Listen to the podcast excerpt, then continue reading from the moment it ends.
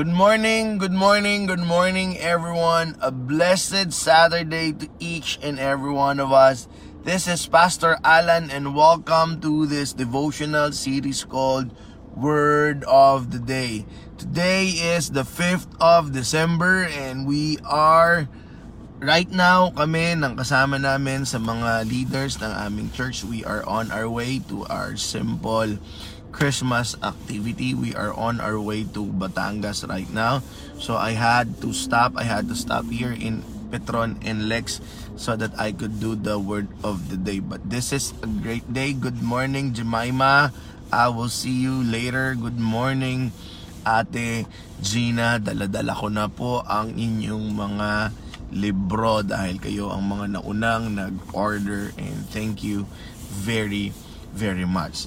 Alright, before I begin, I would like to share to you the message of the Lord in the book of First Peter, the promise of the Lord in the book of First Peter chapter 5 verse 7. Peter quoted it I believe in in Isaiah nung sinabi ni Peter cast all your cares upon him. Ang sabi ron sa ibang version, cast all your anxiety upon him because he cares for you. That is a powerful invitation. Actually, it is not an invitation, but it is a command that every anxiety that we have excuse me, in our lives, we should cast it upon Him. At ang sabi ron, cares and anxiety, something to do with our worries in the future. So that's the promise. Cast all our cares upon Him because God cares for you. Good morning, Yuko. Ibibigay ko yung book mo kay Ate Gina sa kanya mo nalang kunin. Good morning, Brother Winston. It's nice seeing you last night. Although it's a bit But I'm happy at nakita ko ang kagwapuhan mo ulit. Good morning, Kate. Good morning to you at good morning to everyone. Alright, good morning, Olay. Good morning to you and good morning to your family. Please give my regards, Olay, to your mother, Ate Sean. So for those of you who have just uh, checked in right now, I and together with some of the leaders of the church, we are on our way to Batangas for a simple Christmas activity and in the same way slash simple leadership activity that I have prepared for them. Thus, the reason why you can see me here in my car doing the FB Live. Kanina kung nakita nyo yung post ko about my invitation, our word for today, our word of the day has something to do with God restoring our functionality. Never forget that because the heart of our word for today is about God, has something to do with God restoring our functionality. God is good. Other meaning of good in the Bible, especially in the Hebrew context, is tov, meaning to say function. So God is a functioning God. So therefore, tayo na mga anak niya should be able to function too. Good morning sa mother-in-law ko, si Nanay Josa at si Tatay Domeng. I will see you in a while. And of course, good morning teacher Irma. Good morning Marel. I don't know what part of Petron you are in right now pero pwede nyo bang ilagay kung nasan kayo sa Petron. Ako, I am here in front of McDonald's. Okay? So just like what I was saying, our word for today has something to do with God restoring our functionality. Lahat tayo gusto ng mga bagay na gumagana. As a matter of fact, pag ang isang bagay hindi na gumagana, we will try to restore it as much as possible. And eventually, kapag hindi na natin ma-restore, wala na tayong pakinabang at ito ay itatapon na natin. Just a little bit of story. Last Thursday, alam nyo naman ako, I always love to shave my head. Ah, so, ayan, ayan, okay. So, last Thursday, uh, habang nag-aahit ako, habang nag-aahit ako, yung razor ko for 8 years, biglang hindi na gumana. Good morning, Tita Marites. And the problem with that, habang hindi siya gumana, meron pa akong mga patch-patch ng buhok dito na hindi ko na, hindi ko, hindi ko maahit. So sabi ko, ang prayer ko, parang awa mo na, huwag ka namang masira ngayon. Masira ka na kapag naahit ko na lahat ng aking mga buhok. And then eventually, hindi na talaga siya gumana. Well, I believe it served its purpose. I bought that, I bought that razor while we're in Switzerland 8 years ago kasi nalimutan kong magdala. So doon ako bumili and eventually it served its purpose. Sobrang tibay niya.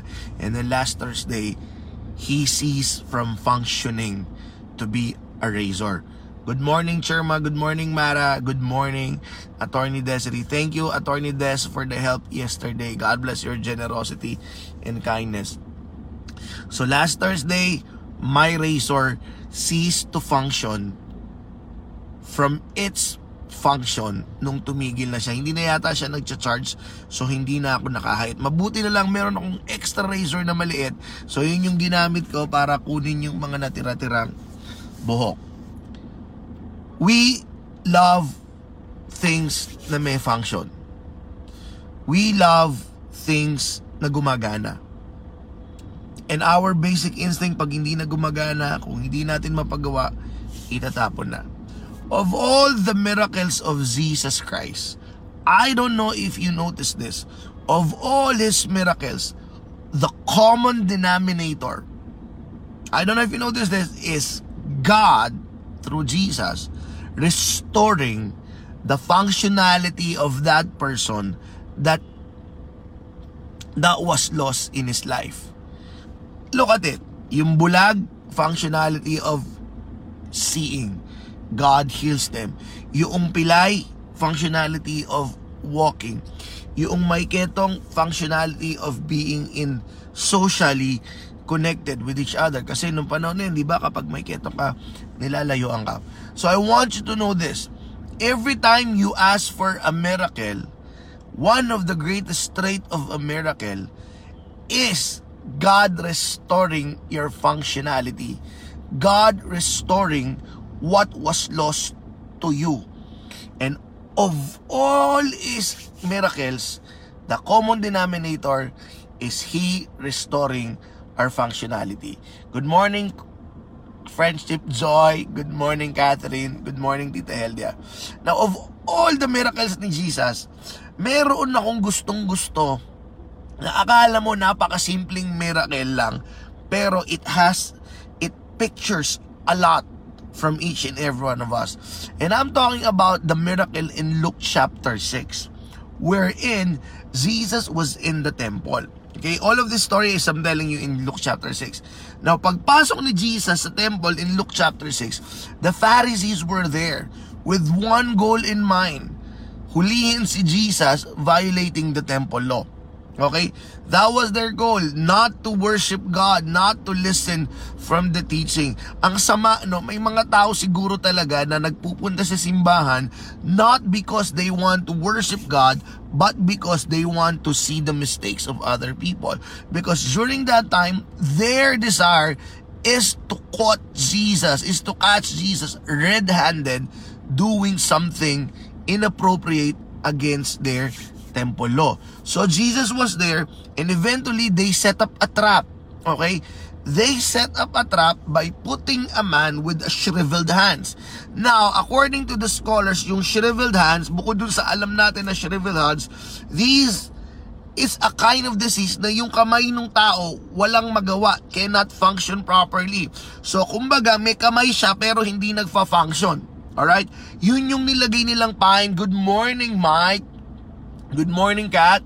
So, yun yung nilagay nilang pain kay Jesus. And Jesus knows, and they know, if Jesus saw something that is not functioning right, He's gonna do something about it. Even though that He knows that it is a trap. Ulitin ko, babagalan ko. What we can see from this story in Luke chapter 6 is one of the greatest trait of our God when he sees something that is not functioning properly, he will do something about it. So if there is something in your life that is not functioning properly, I guarantee you, God is already in the move to bring it back to its functionality. Function ako ng function, mamaya malalaman nyo kung bakit. So the man with the shriveled hand was placed there to a trap, for a trap for Jesus. But eventually, when Jesus saw it, Ang sinabi niya, and he knows it's a trap, ang sinabi niya, stand. So he was uh, he was asked to stand in front all of them and then nakita ng mga Pharisees. Tinanong nila, Remember David when he's hungry? Nung nagugutom siya, kinain niya yung tinapay na inialay sa templo. Is it wrong? Wala silang nasagot. Tapos tinanong niya ulit, Is it wrong to do good on Sabbath? Wala sila ulit nasagot. Then he goes on to look at that man with the shriveled hands. Look at this. A shriveled hands is a person kapag unang tingin mo walang problema. But it's his hands that's a problem. Hindi niya magamit yung gamit ng kamay niya because nga it shrivels, it's withered. And eventually Jesus said, stretch out your hand. And when that man stretched out his hands, gumaling siya. But that miracle has something to do. Listen to this. Jesus is in the habit of Hello? Something wrong with our connection? If you are still there, if you can still hear me, can you give me a an emoji? I just want to know if I am still functioning with the internet. Ah, bigla kasing naputol eh. Aha. Am I still on? Yes, yes, thank you. Thank you, Tita Marites. Thank you, Tita Marites. All right. Thank you, thank you. Kasi nga, nandito po ako ngayon sa Petron SLEX. So, as I was saying, as I was saying, when Jesus commanded that man, stretch out your hand, in a deeper sense, listen to this, Jesus restores the function of that man's hand. Because sasabihin natin iba, wala naman pala yung miracle na yan. Kasi yung iba, bulag, nakakakita, patay, nabubuhay, ketong gumagaling, parang kamay lang naman yan. But the deeper problem of that person is that he has hands. And during that time, in order for you to function properly as a man, as a provider of the household, is this you need them hands to work. You need them hands to earn. You need them hands to work for you. But during that time, hindi gumagana yung kamay niya. It has no function. And what Jesus did, restored that hands to its function. And everyone was amazed except for the Pharisees because it is a rebuke to them because it's way of Jesus telling them you should be leading people to God. But what you are doing, you are pushing people away from God and you are not living according to your function. And right now, I am here to restore the functionality of what's not functioning in your life. That is why nung sinabi niya sa lalaki, stretch out your hand, it's a word that meaning to say, today, I am restoring yung mga bagay na hindi gumagana sa buhay mo. The message was very simple and it's also a rebuke. I want you to examine your space right now. I want you to examine the roles that you have acquired. The roles that you have said yes to. The roles that you that has been given to you. Examine all of those roles. What are the roles that you have in your life that is not functioning properly? Or masyadong malawak yung roles? What aspect in your life that you believe it's not functioning properly? medyo masakit. If you are a husband right now, can you at this current moment can say that you are functioning properly as a husband to your wife? If you are a wife right now, can you at this moment in your life can say, I am functioning properly as a wife to my husband? Whatever aspect in your life, whatever it is, I'm sure you know I'm sure you are well aware right now kung ano yung hindi mga masyadong gumagana. And this Saturday morning, God's command to you, stretch out your hand because He is in a habit, in the habit of restoring the functionality ng mga bagay na hindi na gumagana sa buhay natin. I want you to know that all you have to do, Lord, these are the aspects of my life that's not functioning properly. My marriage, my mindset, my heart, kasi yung puso ko punong-puno ng inggit, punong-puno ng galit, punong-puno ng mga hinanakit. My body, kasi parang ang tamad-tamad ko. Yung kaisipan ko, kasi laging gustong-gusto ko kino-compare yung sarili ko sa iba. Feeling ko ako yung victim lagi. Feeling ko ako yung entitled palagi. You know that. Kung hindi mo alam kung anong hindi nagfa-function sa'yo properly, well, ask God, Lord, reveal to me what is not functioning properly in my life. And I guarantee you, at that moment, when Jesus said, stretch out your hand, because that's the thing that's not functioning. So you who are listening right now, if you can say it to me, eh pastor, lahat gumagana. Everything is working properly. That's great then maybe your prayer is this improve more your functionality because God also loves to level up what you're doing right now. Kaya minamahal kong kapatid, that miracle is so powerful. God did not just heal a shriveled hand, but the deeper sense of that, God restore the functionality of that person. And that person's functionality is the ability to produce wealth through his hands, the ability to work through his hands, the ability to be proud by the fruit of his toils, not because he received it from others, but because he earned it. That's the miracle of the shriveled hands. God did not just heal them hands, God restored the functionality of that person. And you who are watching right now, by God's grace, may He reveal to you what's not functioning right now so that you would be able to surrender it. And you would be able to live towards the good life na binibigay sa atin ng Panginoon. Pwede ba kitang ipanalangin? Good morning, Christine. Lord, good morning to you. Grabe, no? akala lang namin yung pinanalangin na miracle ni Jesus, yung kamay pinagaling lang. But the truth of the matter is, it is God's way of revealing a message to them and to all of us that He is in the business of restoring the functionality in our lives. Yung mga bagay na hindi gumagana, pinapagana niya ulit. And I'm praying for my brothers and sisters right now na may mga sakit and because of their sickness, they cannot function well or properly. I pray, Lord God, that you heal them in the name of Jesus Christ.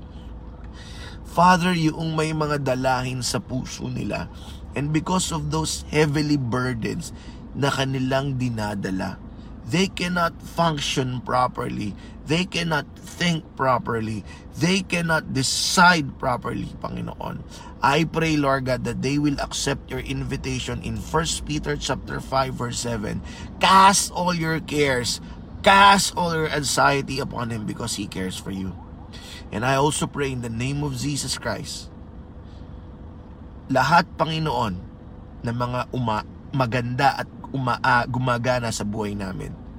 Lalo niyo pa po itong palakasin para magamit po ito namin in order to advance well in the life that you want us to be.